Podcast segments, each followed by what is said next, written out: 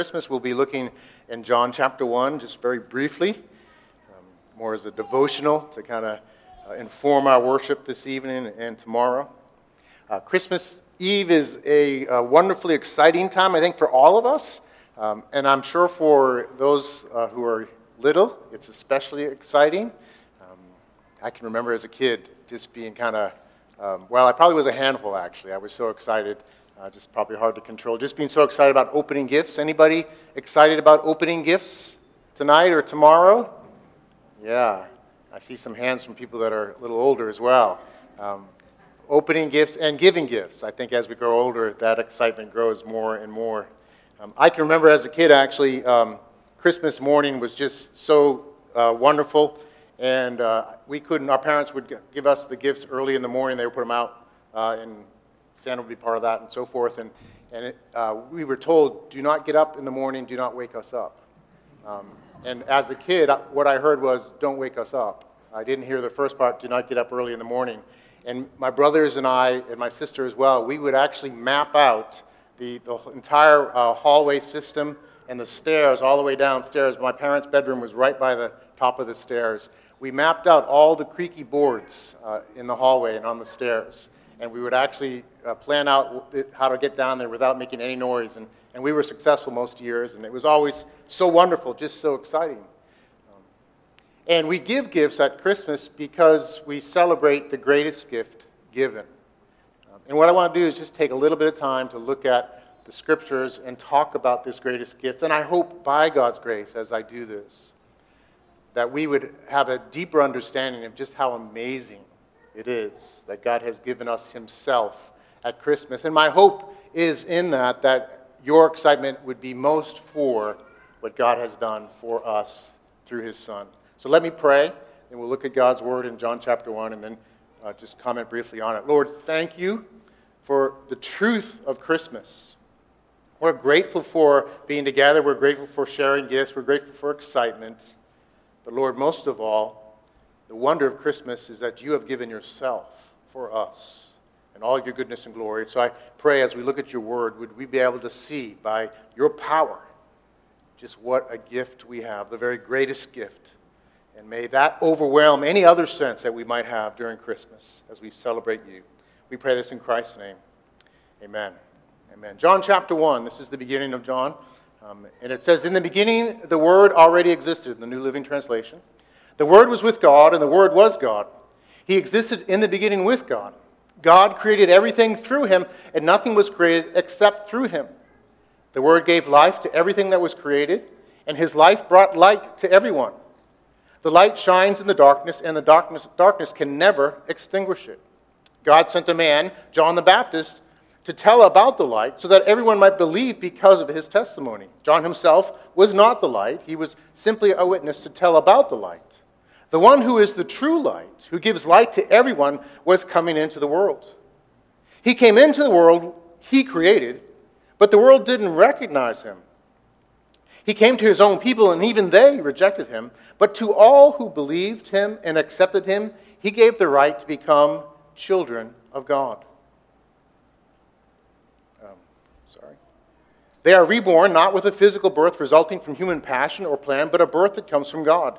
So the Word became human and made his home among us. He was full of unfailing love and faithfulness. And we have seen his glory, the glory of the Father's one and only Son. John testified about him when he shouted to the crowds, This is the one I was talking about when I said, Someone is coming after me who is far greater than I am, for he existed long before me. From his abundance we have all received one gracious blessing after another. For the law was given through Moses, but God's unfailing love and faithfulness came through Jesus Christ.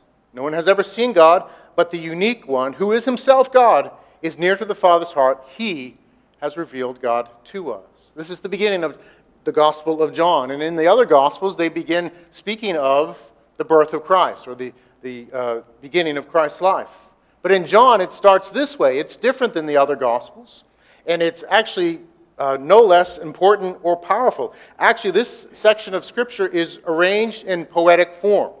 Um, it's r- arranged in an X shaped structure to emphasize certain points. It really just demonstrates the, the genius of the, of the Bible, the genius of God, uh, and, and the important points that he wants to establish. So it's this X shaped structure. I think we have a diagram to show, to show you kind of the structure. Now, don't worry, there won't be a quiz, and you don't have to you know, think too hard about your English class back in grammar school. But it's an X shaped structure that kind of descends to a certain point, then comes back from that point. So it's, if you make a mirror image, it makes, makes an X.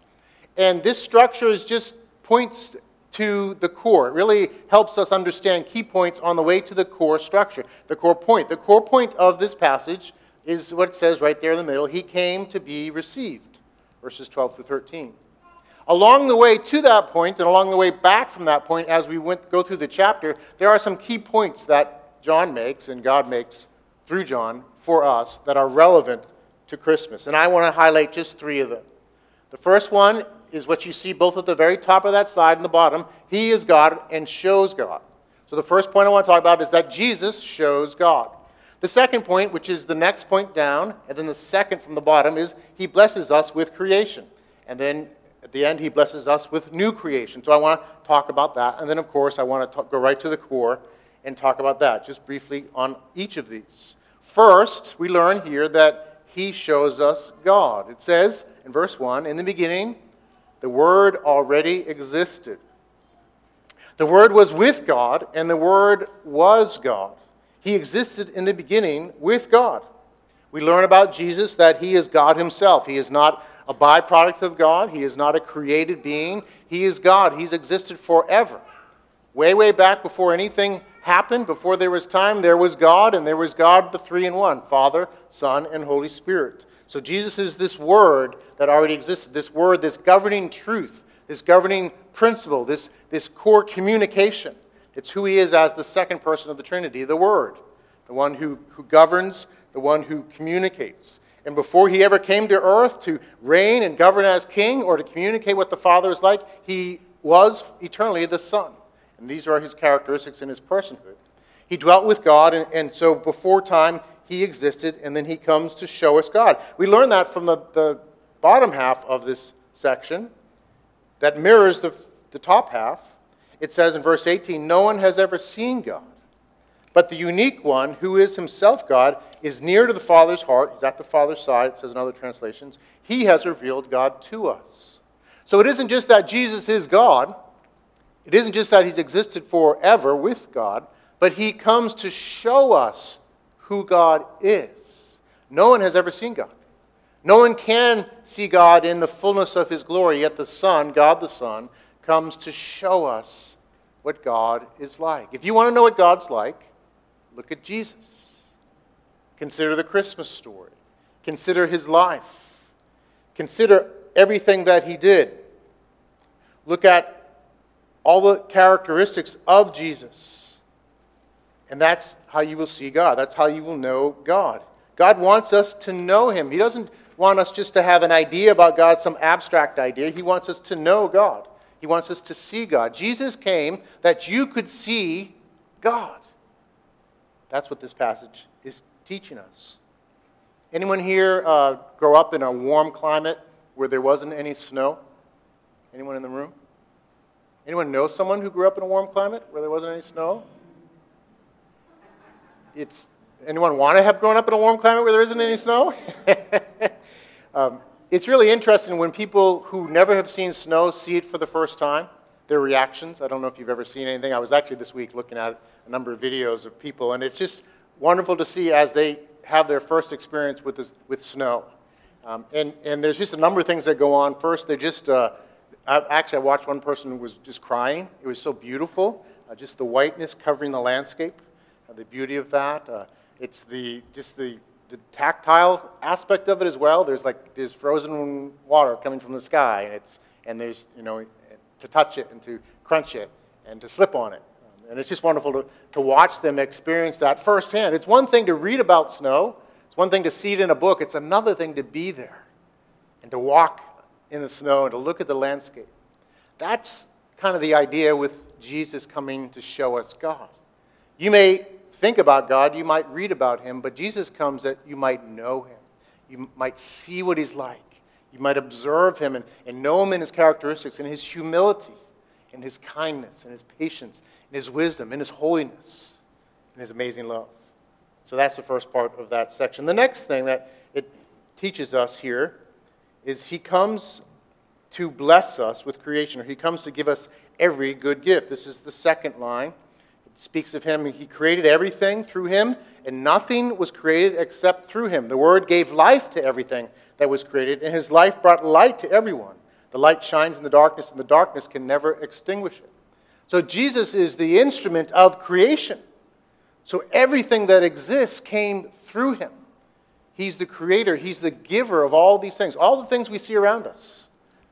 We ourselves, the world, light, uh, darkness, the planets, sunsets, the ocean, food, family, all these things are created through Jesus. So this is who he is. He's the one who blesses us with creation. He makes all things. And it talks about his light shining and the darkness doesn't extinguish it. His glory and goodness comes forth and through creation, and the darkness will never extinguish it. He's Lord over creation. He shines his glory. Darkness will never overcome it. He will, he will see to it that his creation fulfills its ultimate purpose. He is the giver, he's the one who blesses us. All these things that we experience in creation come through Christ. And parallel with that in this passage is he's the one who blesses us with new creation. So down in verse 16 and 17, it says, From his abundance we have all received one gracious blessing after another. For the law was given through Moses, but God's unfailing love and faithfulness came through Jesus Christ. Jesus not only blesses us with creation, he blesses us with new creation. He pours out blessing on top of blessing. The law is given through Moses. God's unfailing love and faithfulness come through Jesus. You see, it wasn't enough for Jesus just to come to bless us with creation, things like snow, food, uh, the ocean, all these things we enjoy, um, the ability to, to, to have a job and skills, all these things come from, from His goodness, but that's not enough uh, in His amazing graciousness to us. He's come to give us new creation. He's come to give us Himself. He came to live a life on earth that we knew and know we ought to live, but, but have fallen short of. He came to love perfectly. He came as God in the flesh to give himself, to humble himself. He chose to be born as a poor baby, placed in a, a feeding trough for his cradle. He chose to humble himself to that point of becoming human and, and humbling himself, living a poor life, and yet being faithful to his heavenly Father, being faithful to love and serve others, bringing truth, teaching us amazing truth that to this day, Christian or not, has impacted our, our world. The sorts of things that he said do unto others as you'd have them do to you. Um, the wisdom of his teaching, it's more blessed to give than to receive the amazing gift of his life, his miracles that demonstrated his lordship over sin and sickness, storms and, and Satan and death. He lived this glorious life, this faithful life, in giving himself again and again, and then he gave himself to the point of going to the cross. This is the love of God. This is the gift of the Lord. This is the gift of Christ. Not giving himself merely in creation but in creating new creation. He went to that cross to die on the cross in our place. For we're made by God, and we're called to love the Lord our God with all our heart, soul, mind, and strength, to love our neighbors as ourselves, and we have all fallen short. We've all let darkness, in a sense, extinguish us. And the wages of sin, the penalty, the justice of God demands that He respond to that rebellion, essentially exiling us from living in his presence. The wages of sin is death, and yet God, in his great love for us, came as Christ to give his life to serve us in this way and to go to the cross, to offer himself in your stead on the cross. That through his death, through his blood shed for you, through faith in him, you could be forgiven. And then he was raised on the third day, victorious over sin and death. He is the very greatest gift there is. And he was given to you and to me so that we could be forgiven, so that we could not only enjoy creation, but new creation. That in him we could have life and new life. This is who he is. His generosity is over the top amazing. He loves us. And the gift of his life, the gift of his incarnation as a child, the gift of his perfect life lived in our place, the gift of his life offered on the cross, the gift of his life given to us as we live by faith, ever, ever poured out into us, should overwhelm our sense of any other gift giving. Other gift giving is important and it's a way to show our love, but ultimately it's only a small token of the love of God and what He's given us. And at Christmas, uh, may the wonder of His gift of Himself overwhelm every other gift giving. Imagine if this Christmas you went home and, and, uh, and there in your driveway was a brand new car wrapped in a bow for you to enjoy. Or, I don't know, maybe you'd like something like, you know, a check to pay off your mortgage, or maybe a check and a bow to pay off your college tuition, whatever it might be. Would, would that gift kind of overwhelm your Christmas? Would you remember the Christmas that you got that great gift? Well, this is the Christmas you get the greatest gift. God Himself in the flesh, giving Himself for you. That, he, that you might know forgiveness, that you might know joy, that all your other gift giving would fall in line with that greatest gift of all. He comes to give himself. And then finally, he comes to give himself that we might receive him. Verses 12 through 13 teach us that to all who received him, to those who believed in his name, he gave the right to become children of God. The whole point here in, in his being God and his coming to show us God and him giving himself to us on the way is to this main point here, which is that we would receive him. That we would receive him, and in that place of receiving him would have life. We would receive new life. We would receive forgiveness in him. That's the whole point here, is that we wouldn't just say, well, that's so nice. Isn't Christmas nice? But, but instead, we would go beyond that to say, yes, I believe, and yes, I receive him. And the promise there is that as you receive him, you are now a child of God. You are a son or a daughter in Christ of God through simply receiving him. That's the point in this passage. That's where it's all going. He shows God, He gives Himself in these ways so that you and I would receive Him. That we would receive this great gift. Again, imagine that you get that great gift when you go home, whatever it is, and you say, nah, no thanks. And you put it out on curbside to the trash the next day. Just tell me where you live, by the way, and I'll come by and get it. You put it out, nah, I don't want the car. Put it on the curbside. It would be ridiculous, right? I mean, who would do that? Well, that's what this is saying. Who wouldn't receive him? Who wouldn't receive this gift? Who wouldn't receive God Himself giving Himself for us, for our forgiveness, that we might have a relationship with Him, that we might live forever in His presence? That's the point here. For us to receive this gift, and for those of us who have received it, to rejoice in it. And you don't have to do anything special, technical to receive it. You just need to say, Yes, Jesus, I receive you. I don't want to follow my own way anymore. I don't want to fall sin. I want to receive you. Thank you that you've loved me. I receive you. Open that gift. Receive it. Just communicate to Him in prayer. And if you have received that, celebrate the gift again. There's no better gift, and we get to keep on experience the gift again and again and again. Let's pray. Lord, we thank you for all that you've done and all that this day represents. And I pray again, grant us power to grasp the wonder that you've given yourself for us together and individually. There's no greater love, there's no greater gift. So be glorified in our receiving and rejoicing in this great gift. Amen.